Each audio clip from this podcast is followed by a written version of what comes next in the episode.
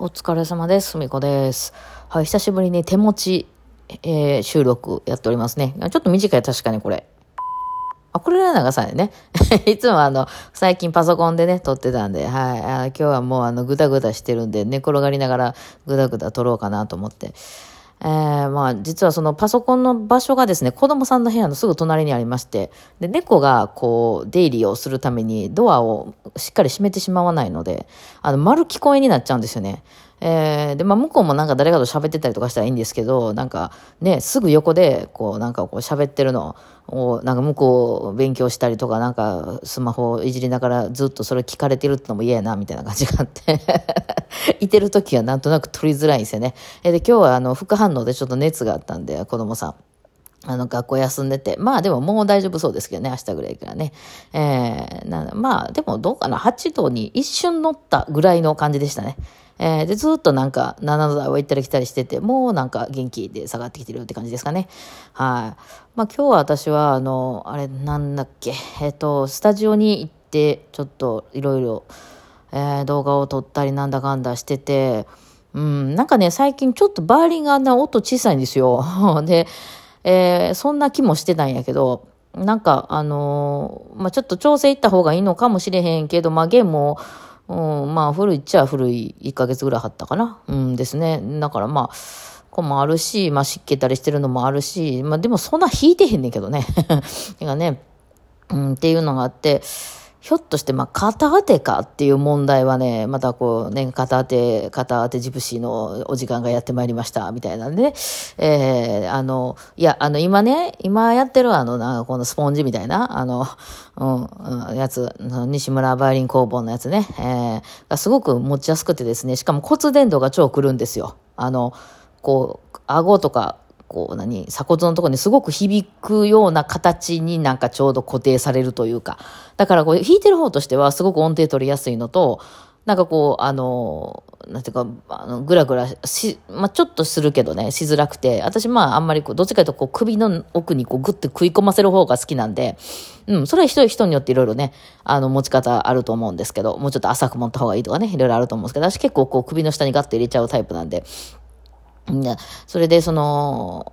それでやってて、あの、すごく自分ではよく聞こえてるんですけど、その録音した時に、なんか抜けてないなと思って、まあ最近しけてるからひょっとしたらね、隙間空いてるかもしれないですね。まあちょっと持ってってもいいんやけど、着替えのタイミングではないのでね、ちょっとまた今度次の着替えの時にでも持って行って、ちょっとね、梅雨の時期とかね、この辺雨とか降ってる時期になると結構あの出てくるんですよね。その、バイオリンってこう、表板と裏板とあと横の側面の板とかをこう貼り合わせて作ってあって、その貼り合わせるのっていうのは、安い楽器とかは、あの、あ何、あの、ボンドみたいなのくっつけてあるんですけど、私らぐらいのレベルになると、二革でくっつけてあるんですよね。要するにその修理の時に開けたり閉じたりしやすいように、その本本気な接着剤で、接着剤でくっつけちゃうと、この木が割れちゃうじゃないですか、今度開けるときに。うん、なんかノコギリで切ったりしないといけなくないでしょ。だからそれは困るんですよ。なんかその中のね、こう、あの、その、ちっちゃい、ちっちゃい穴あるんですけどね、ちっちゃいなっていうか FF みたいな、なあるあるんですけど、そこから突っ込んでどうこうできる問題ではないっていう、もうなんか割れ目が入っちゃったからそれを直しますみたいな感じになった時には、その開けれるように、その昔ながらのね、あの、三河ってなんかあれでしょ？な動物の油とか、なんかもう、あれよ、魔女のぐる、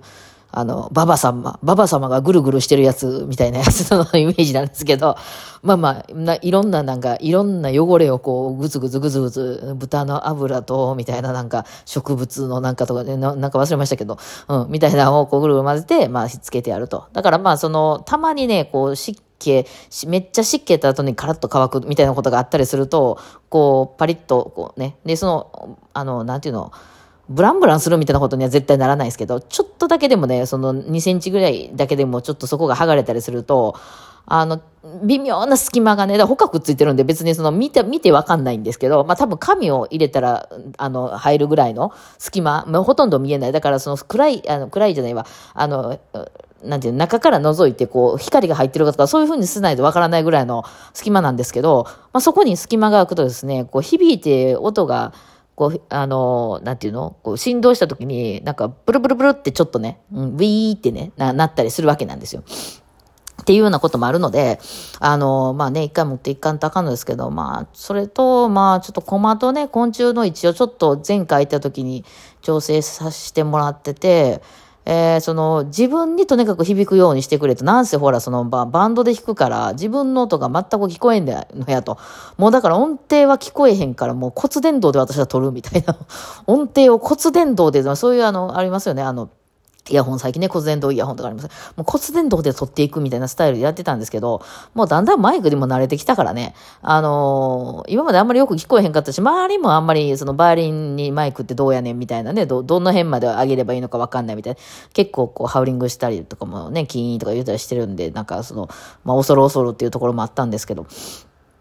ね。で、だからまあ、やってたんですけどね。ちょっとその調整もまた元に戻していいかな。とにかく自分の音が聞こえにくすぎてね、聞こえるように聞こえるようにっていう風に、こう、セッティングしてきたんですけど、もうなんかそう、こっちも、こっちの方が慣れてきて、体の方が慣れてきたよね。うん。で、まあ、いっかと思って、まあ、ちょっと一回持って行ってもいいかなと思いつつ、うん。ですね。で、まあ、肩当てをちょっとね、久しぶりに、あの、浮いてる肩当て、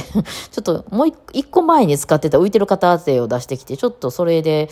や、もう一回明日弾いてみて、うん、まあ家で思いっきり弾けないんでね、ちょっとやってみて、それで音がまあ鳴るようであればいいかなと思ってね、なんか動画で撮った時にこもってるって思って音が、うん、まあその弦が古いっていうのもあるのかもしれないけどね。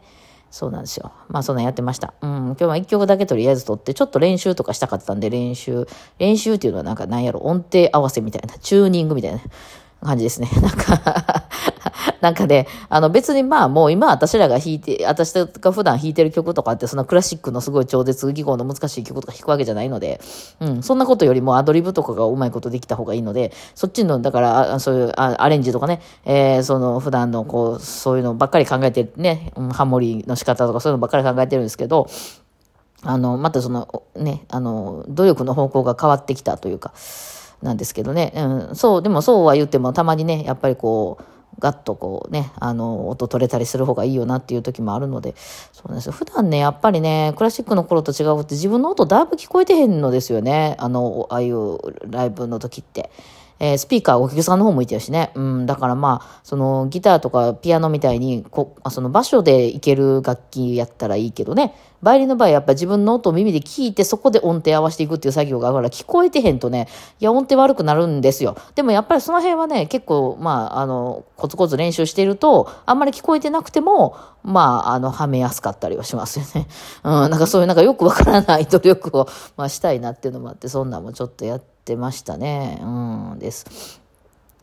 まあそんなこんなで、えー、まあちょっとね、昨日雨降ったりしたけど、まあでも今日昼間、あ、そろそろそろ、そろそろ暑いですな。そろそろあのエアコンがいりますなというあの感じになってきましたね。お昼ぐらい、お昼前後ぐらいの時は2時、3時ぐらいまではね。うん、あの、